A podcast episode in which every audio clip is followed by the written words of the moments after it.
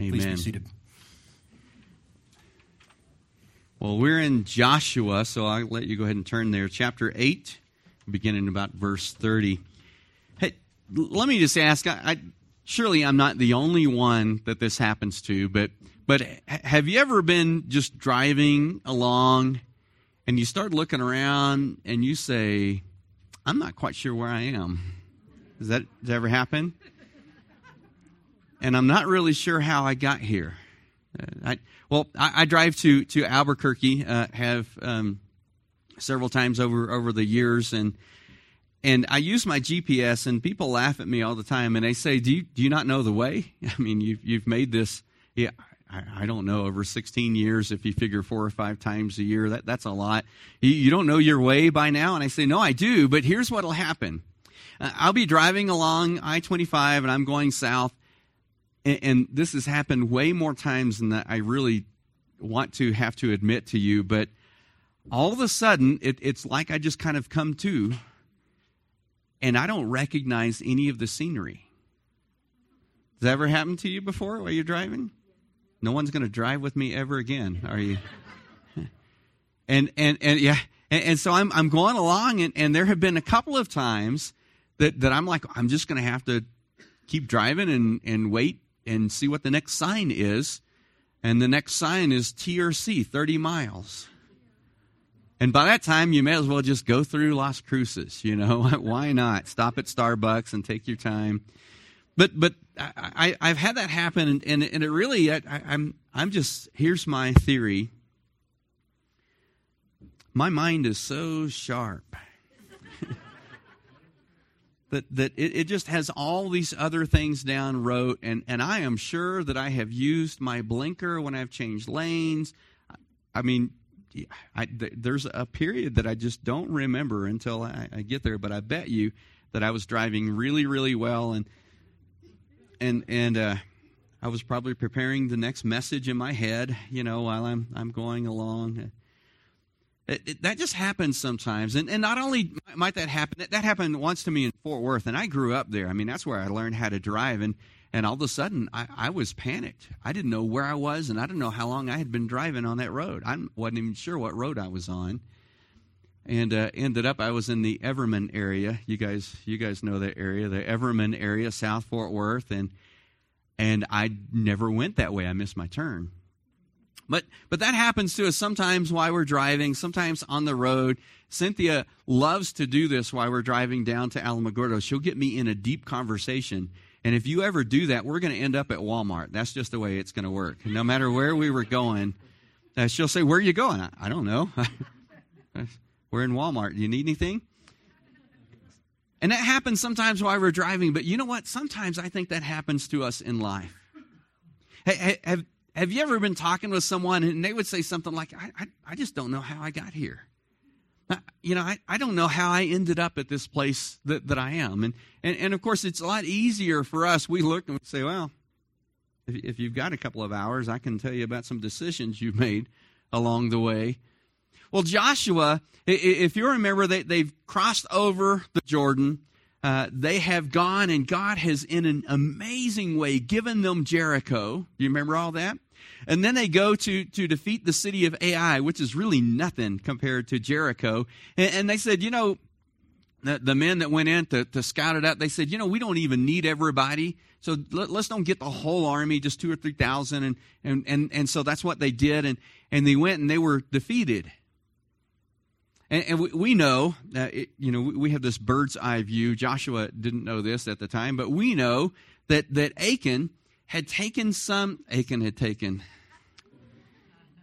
didn't mean to go there, but it was fun.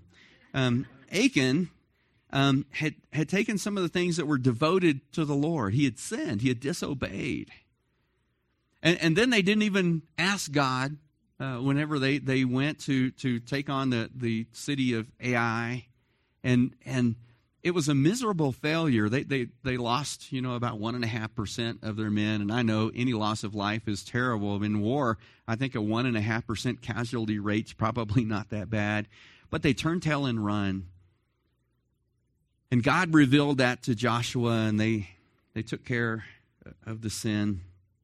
And then that's where we come upon, if you'll look at verse 30, Joshua chapter 8 with me. I'm going to read 5 verses for you. It's only 5 verses. Don't get too excited. It's like a really big chunk in the Bible. Someone texted me this morning. They're traveling, and they said, looks like we're gonna get out and beat the other people to church. And it was only because there were 2 points on that the sheet, you know, that they had at that church. And I said, I can preach an hour on 1 point, so maybe this guy, you might be the last ones there. But 5 verses, let me just read them to you. It's a little bit long, but it's important that you get this. You can follow along with me. Chapter 8, verse 30 says, At that time Joshua built an altar to the Lord, the God of Israel, on Mount Ebal, just as Moses, the servant of the Lord, had commanded the people of Israel, as it is written in the book of the law of Moses, an altar of uncut stones upon which no man has wielded an iron tool. And they offered on it burnt offerings to the Lord and sacrificed peace offerings. And there in the presence of the people of Israel, he, that would be Joshua, wrote on the stones a copy of the law of Moses, which had been written. And all Israel, sojourner as well as native born, with their elders and officers and their judges, stood on opposite sides of the ark before the Levitical priests who carried the ark of the covenant of the Lord, half of them in front of Mount Gerizim and half of them in front of Mount Ebal, just as Moses, the servant of the Lord, had commanded at the first, to bless the people of Israel. And afterward, he read all the words of the law, the blessing and the curse, according to all that is written in the book of the law. There was not a word of all that Moses commanded that Joshua did not read before all the assembly of Israel. And the women and the little ones, I love the way that reads, the women and the little ones and the sojourners who lived among them.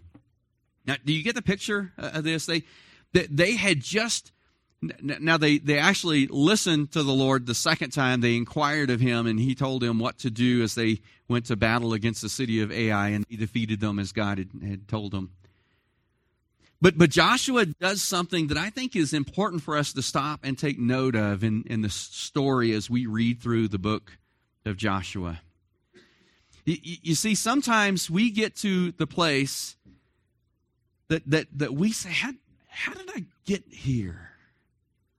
You know, how did I get away from the Lord? How did that happen? And here's something that I've just discovered over the years in my experience and other people's experience, and it's this, that the journey away from God is often a subtle, slow, unnoticed process. Do you realize that? It's not like most Christians don't say, you know what, now, this could happen, but they don't say, you know what, I'm just going to quit following God. I'm just going to kind of go my own way. That might happen because of something that happens in their life. But usually what happens, the journey away from God is really subtle and it's really unnoticed. It's just one little step over here and then another little step. And before you know it, you say, how did I get here? I think that's what Joshua realized. Whenever this happened with the city of Ai, they lost 36 people. They were defeated. They ran away. Then they inquired of God. God told them what to do. They went, and it was this amazing victory for Israel. I think Joshua must have said, God, how did we get there? Because as far as we can tell, even Joshua didn't inquire of the Lord. God, how did we get there? After all you've done, you not only delivered us from Israel, you sustained us 40 years in the wilderness, and now you've done a similar thing with the Jordan, that you've stopped the water, we crossed on dry ground, we came across, we defeated the most fortified city in the land. How did we get to that place that we disobeyed and we suffered defeat at Ai? I think that Joshua realized a couple of things. One is that you're never done when you're walking with the Lord. You ever kind of thought about that? I know, we have some folks who are retired and some recently who were just visiting last week and they just retired. Just, man, I'm done. And any of you retired? You're done with your job? Now, I'm not talking about you retired, then you went back as a contractor. That doesn't count. I'm done. And I think Joshua realized, you know, that this thing, walking with the Lord, this thing of courageous faith, this thing where we have to trust God, we're never done with that. I think they kind of thought they were. And they had moved away and they had begun to trust in themselves. But I think Joshua's response to this gives us an idea of the conclusion that he came to on how they got there. Did you catch what Joshua did? I don't know how long this took. I don't know what kind of, it wouldn't be handwriting, it would be carving. He put it on stone. Joshua's response, I think, it makes me think that he came to this conclusion. How did we get to this place where we weren't trusting in God? How did we get to this place where we had moved away from God? And the conclusion I think he came to was, first of all, we abandoned the Word of God. Because look at his response. And maybe not Joshua personally, but at least he had to be thinking that the people have forgotten to see what God says.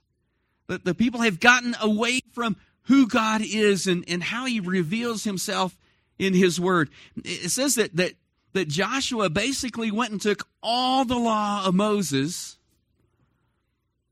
and he put it on stone.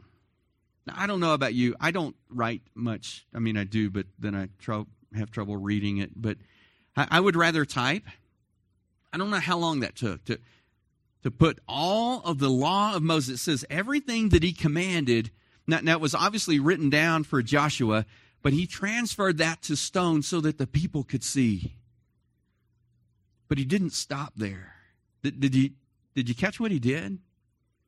Now, some of you are going, uh-oh, if Pastor Larry does this, it's going to be a long message. It said he read all of the words of the law, the blessing and the curse, according to all that is written in the book of the law. Now, if you only had the first 5 books, that's enough, but we haven't even gotten there. He read them all. Here's what I get from Joshua. If you want to stay close to God, then you've got to stay in his word. If you want to stay close to God, then you've got to stay in his word. Listen, I'll put it a little bit different way for you. When you see as God sees, you'll do as God says. It's a whole lot easier to stay close to God. It's a whole lot easier to walk with him when you are in his word, when you're reading, when you're letting that change the way that you see things. Paul tells us that we are transformed by the renewing of our minds. And the way that happens is we are exchanging, we're replacing the world's thoughts and ideas and attitudes with God's thoughts and ideas and attitudes. And the only way we can do that is by to be in his word. Something that we talked about with our kids, our two, since they were little bitty, is look at everything through the lens of Scripture. Because listen, the world is informing you all the time about their thoughts and ideas and attitudes. You understand that? Man, I run up on this all the time. I'll be talking with someone and they'll say this, and I say, well, you know, that's not really a biblical principle. Let me just give you one. You've heard me say this. I'll try not to get on my soapbox because we'll beat the Methodists to lunch. No, I'm kidding. Never. I should work out a deal with the pastor over there. All right, this week, no. Let me just throw this out there for you. And my grandmother said ornery. That was the word that she used for me a lot. I'm a little bit ornery. She said it with an accent, but a little ornery. And I really do kind of like to shake you up a little bit occasionally. Whenever I realize that there is a prevailing worldview that comes from the world that's contrary to Scripture, and then I throw the scriptural view out there and watch your reaction, it's a little bit fun for me. I repent often from stuff like that. But so here's one. Are you ready? When they turn 18, they're adults. They're on their own. I know, we got the boomerang kids these days. But the world says, I run across so many parents. And I'm pressing in for them to press into relationship with their kids. And they're like, well, they're 18. I can't tell them what to do. Now, the way you parent changes. I know that. I have a 26-year-old and an 18-year-old. I know that the way you parent changes. Obviously, when they're little, you have size and position. You say, you know what? You're going to sit in this car seat because I'm your dad and I'm bigger than you. I'm going to put you in there until they learn how to unbuckle it, and then you got to do some different things. You swat that little hand. When they're little, you have size and position. That doesn't last long. They get to the teenage years, size and position. By the time they hit, nowadays, it's like 11 and 12. You need to be transitioning from size and position to relationship. And the teen years is a transition from childhood to adulthood. That's why it's so weird and messy. But you influence through relationship, because when they're 18, 19, when they're married and 26, like my oldest, relationship is what you've got to influence. Think of your older child. Maybe they're in their 20s or 30s, and you tell them what to do. What is their response? You can't make me do that. The truth is, when they're 13, most of the time, we can't make them do that, right? So size and position is gone. I mean, you know, yours is 4. It's going fast. Relationship. So I get that. I know the way we parent changes, but listen, do you know, biblically, there is never a time you take your hands off your child. There is never a time. Nowhere in Scripture, if you find any hint of it, please show me. Nowhere in Scripture do I see that the parent doesn't influence the child. In fact, you see in Scripture all the time, and tell your children and your children's children. That tells me that they're still involved in their children's lives, even when they have kids. You're always the parent. You don't tell them what to do. You can't make them do something, but you're always the parent. And it blows my mind when they say, well, they're 18. And I watch this almost physically happen. They're 18, and they take their hands off. They're on their own. Thank God he never does that with us. What if God said, all right, you've been a Christian. Gosh, I've been a Christian for a long time now, but you've been a Christian for 20 years. You're on your own now. Is that the way God works with us? No. He's our loving Heavenly Father. He's the perfect Heavenly Father. Is there ever going to be a time where he's not going to influence you as your Heavenly Father? No. In fact, the way God spanks us changes, but he still spanks us. The Lord chastens those whom he loves. So I do that all the time. We run across, the world is constantly informing us on things, and we don't even realize it most of the time. Listen, if we are not in God's word, before we know it, the world is going to have us walking down their path. It's going to happen. It's easy to get away. It's really slow. It's really subtle. It doesn't go noticed most of the time. We don't even realize, just like me, whenever I come to, I'd love to put a camera in my car and just video me so I know what I look like whenever I'm zoning like that. I don't know what it is. If we want to stay close to God, we've got to stay in his word. The more we see as he sees, the more we let his word change us to replace the world's thoughts, attitudes, and ideas with his thoughts, attitudes, and ideas, then the easier it's going to be to do what he wants us to do. We don't have to ask. I love, I've heard the example several times that your spouse, the longer you're married to them, the more you spend time with them.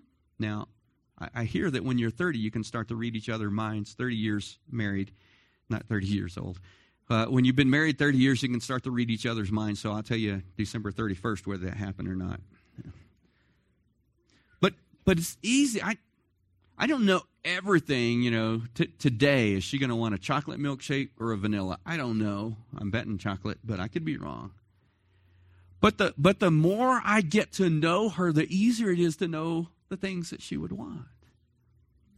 You know, now some of us know that it's going to make our spouse mad, but we do it anyways. That's just foolish, I'm just saying. But you get that idea with God. The more we get into his word, we let his word get into us, the easier. We don't have to say, should I do this or not? Or should I go this way or that way? It really is pretty apparent. Let me give you some examples. Should I hang around these people who aren't following God? Well, Proverbs 13:20 says, he who walks with the wise becomes wise, but the companion of fools suffers harm. Okay, well, I see what they're doing. That's not wise. Don't need to hang out with them. The more you get into his word, the more apparent, the more obvious those things just become, the easier it is to stay close to him. I want to read this verse to you, and then I just want to give you just four simple things. These aren't new. You're not going to go, if I hear a gasp, I'll be surprised on things. But I just want to remind you of some ways that we can do that, some ways that we can stay close to God by staying in his word. But before we get there, you remember Jesus is with the disciples. Jesus in John, the Gospel of John, starts saying some really hard things, and it really starts to freak some people out.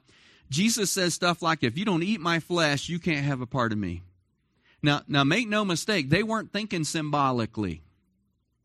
If you don't drink my blood, you can't be my disciple. And he starts saying this, and he knows the reaction that he's going to get from the crowd. The reason he's doing that is this is after the feeding of the 5,000. There are people that are just following him for food.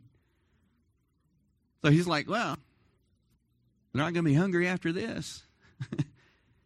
And he does this, and people start leaving by the droves. They start leaving this big crowd that is around him. And at one point, he finally turns to the disciples. This is John chapter 6, verse 67. So Jesus said to the 12, do you want to go away as well? Because people are leaving in the droves. And Peter, one of these rare moments of clarity for him before the Holy Spirit, Peter had a rare moment of clarity, and here's what he said. Verse 68, Simon Peter answered, Lord, to whom shall we go? You have the words of eternal life. Listen, we have the words of life. God has given us his word. He's revealed himself to us in his word. You want to know how God thinks? Read his word. You want to know how it's supposed to be in life? I know there's no manual for parenting, but you know what? God gives us a whole lot in his word.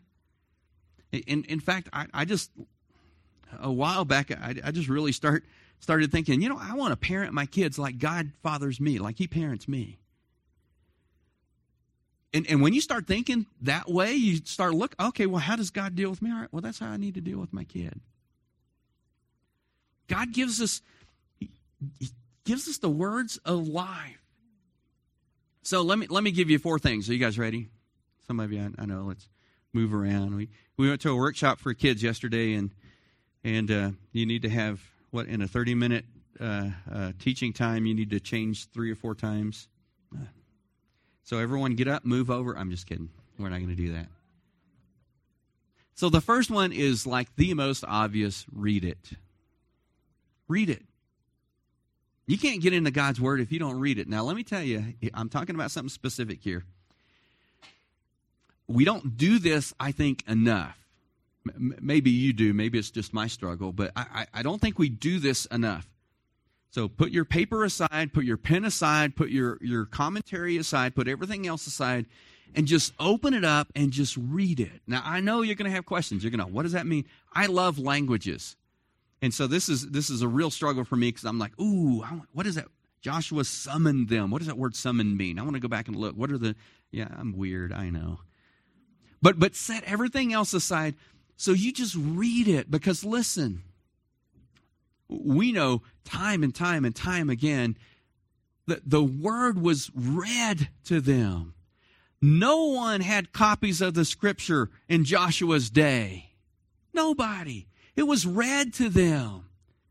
And they read it through. They didn't, I know this is going to blow some of your mind. I hope this doesn't shake your faith, but they didn't have chapter and verse. Joshua didn't say, okay, this is Exodus chapter 2.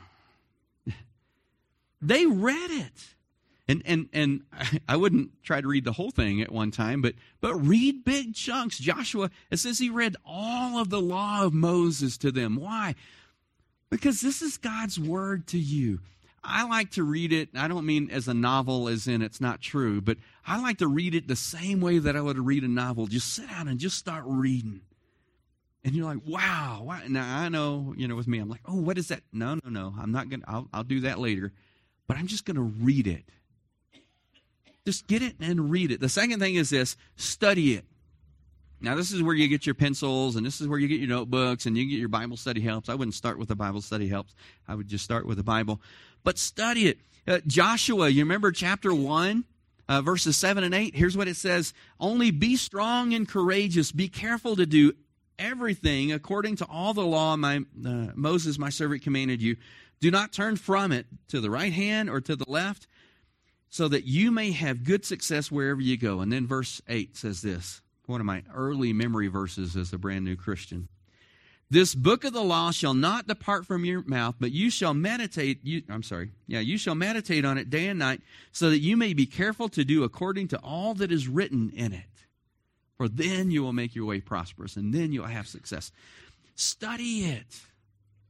So first of all, read it. Just read through. Just see what it says, particularly the letters, like the letter Paul wrote, the Galatians, Ephesians, Philippians, Colossians, the Gospels. Have you ever just sat and read a Gospel? That just like it was a novel you just couldn't put down, just sit and read it. But then go back and study it. Find out, God, what is it saying? What is it saying to me? What does it say for me to do? What does it say for me not to do? God, dig into it, read it. Now, when you study, I know studying by yourself is good. I think studying with other people is better. That might just be me. Because I can be reading and there's something that really sticks out to me. Maybe God just really speaks to me through this verse or this way because of where I am in life. But you know what? When I'm with four other people, God may have done the same with them, and it's different than what he did with me. And so they bring that up and say, I didn't even think about that. I was looking at this. They can also say, Larry, you're getting really weird. I don't think that means that at all. You know what I mean? Theology's done best in community is the way that I've always heard it said. But study it. Dig into it. Listen, I met the Lord in 1982. I know there's some of you going, I wasn't alive then, or I was in diapers. I say it to students at school, and they're like, my parents weren't even alive then. I met the Lord in 1982, and I'm still amazed at the things that God shows me in his word. It blows my mind. You would think at some point you're going to be like, all right, got that. But his word is alive. It's active. He uses it. He uses it to convict me. He uses it to prompt me. He uses it to admonish me. He uses it to encourage me. Sometimes he uses it to illumine me, and I say, ooh, never read it quite that way before. Study it. And then third, memorize it. Now, I know scripture memory seems to have kind of gone by the wayside, hasn't it? Well, let me give you two really good reasons that you should memorize scripture. One is we may get to a day, even in our nation, where we're not going to have copies of Scripture. I don't know how they would do that now that it's out on the internet, but that could very well be. There are places in the world where they don't have copies of the Scripture. But the second is a lot more practical for me. Here's what it says in Psalm 119:11. Your word have I hidden, or have I stored in my heart, so that I might not sin against you. Listen. When we memorize God's word, he uses it in us on a daily basis. The Holy Spirit brings those things to mind. Because if you want to stay close to God, then you need to stay in his word. And when you memorize it, he just uses it. He brings it to mind. It's way cool. And then you'll be talking with someone, and you're like, I didn't even know where that came from. Because the Holy Spirit's using what you've memorized, what you've stored in your heart to give counsel not only for you, but also for other people. Memorize it. Now, I know some of you are like, I can't remember what I had for breakfast this morning. Be creative in how you memorize it. Memorize it with a group of people. If you're in a Bible study, work on memorizing it together so you can hold each other accountable. Here's what we did with our kids. I get to teach the 4th and 5th grade in kids club, our kids. And so to help them memorize it, we came up with some motions. Are you guys ready? Y'all can laugh. Do I have any of my kids in here? No, I would get them to do it for you, and it would totally freak them out. But so, trust in the Lord with all your heart, because that's what they do for heart these days. And I always have to do the bum, bum, bum, bum, bum, bum. And do not rely, and I do this because the way I learned it was lean, do not rely on your own understanding. But in all your ways, acknowledge him, and he will make your path straight. Now, I know some of you are going, people are going to laugh at me. Hey, whatever it takes. But memorize it. Store his word in your heart. We're doing a men's Bible study on Tuesday nights, and the memory verses that they have every week, I look and I'm like, that would be a weird memory verse. I mean, that. So don't pick weird ones, you know. I know immediately there had to have been 3 of you that said, I've already got one. Jesus wept. Got that one down, yeah. Pick ones that are going to be useful and begin to memorize it, store it. And then finally, do it. Put God's word into action in your life. I'm going to read a verse to you, and you guys tell me, see if you can tell me where I messed up in this verse. Go therefore and make disciples of all nations, of all peoples, baptizing them in the name of the Father and the Son and the Holy Spirit, and teaching them all that I've commanded you. And lo, I am with you always, even to the end of the age. I saw one that caught it right away. Anybody catch where I messed up? What? Teaching them to obey or to observe all that I've commanded you. Listen, he didn't just say, go help them memorize a bunch of rules and regulations. Teaching them is not telling them, by the way. Teaching is always showing, particularly in Scripture. When you teach someone, you're showing them how to do it. And so Jesus is saying, even in making disciples, what you're doing is you're teaching them how to live the way that I've told you to live. So when we're talking about God's word, we read it, we study it, dig into it, we memorize it, storing it in our hearts. But listen, we just need to learn how to put it into practice. And that's hard sometimes, isn't it? Love your enemies and pray for them. All right, now that we got that down, let's move on to the next lesson. Because I know some of you are going, wait. Let me tell you about this situation that I've got going on. How am I supposed to love them? Now, I can pray for them. We like the prayers of David at that point. Lord, smite them with boils, you know. Let their toes rot and fall off. I'm thinking that's not what Jesus was talking about. But put it into practice. And you know what? Sometimes we need some help from other people. Man, I'm not quite sure how to do that.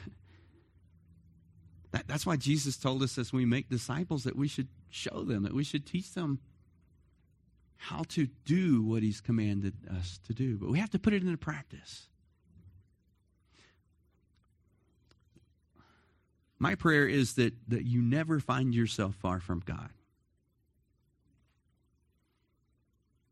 But if you do, you know the road back is a lot shorter than the road that it took to get there. You know that? Sometimes we think, oh, I gotta work my way back. Yeah, man, I haven't read my Bible in months. I've skipped church for 6 weeks, and I haven't prayed in a while. I'm going to start doing a quiet time tomorrow. And after I do a quiet time for 3 weeks, I'm going to start going back to church. And after I do that, then I'm going to start praying again. You know what you've just done when you do that? You've forgotten that we're saved by grace through faith. So when we get away from God, you know how you get back? By grace through faith. 1 John 1:9 says, if we confess our sins, he's faithful and just to forgive us of our sins and cleanse us from our unrighteousness. It's a prayer away. God, I just want to come back. But if you want to keep from getting far from God, get into his word. get into his word. A pastor friend of mine, we were talking about when people come for counseling, and he said, I always ask them this. He said, I've got a list of questions that I ask them. Are you praying? Are you reading the Bible? And are you hanging out with other people who are following God, which includes going to church? He says, if they say no to any of those, he says, all right, well, you start doing that and you come back in 2 weeks. Are you praying? Nah, I haven't been praying. All right, well, you start praying, you come back in 2 weeks and we'll talk. Are you reading the Bible? Man, I haven't really been. All right, well, you start reading the Bible, you come back in 2 weeks, we'll talk. Are you hanging out with other people who are following God? Well, I'm tired and it was a long week and, Sunday's the only day we have for family or whatever it happens to be. All right, well, you start going to church, you start hanging out with people who are following God, come back in 2 weeks and talk. I'm not that bold. I'll just sit there and talk with you and say, well, you really ought to be. You want to stay close to God, stay in his word. If you ever find yourself far from God, you remember, you just turn to him in faith, just like the way you came to him the first time. What do we do with others who are far from God? That's hard, isn't it? What if your son or your daughter or your grandson or your granddaughter is far from God? I would pray for them. And then I would start finding ways. Lord, show me ways that I can begin to speak your word to them. Now, I don't mean preach at them. I don't mean hit them. This Bible's not big enough to hit anybody upside the head with anyways. But I don't mean that. But you catch what Moses did. Now, Moses was in a position of authority, but if it's your son, grandson, granddaughter, daughter, you were in a position of authority. God, would you show me ways that I can speak your word into their life? Not preach at them,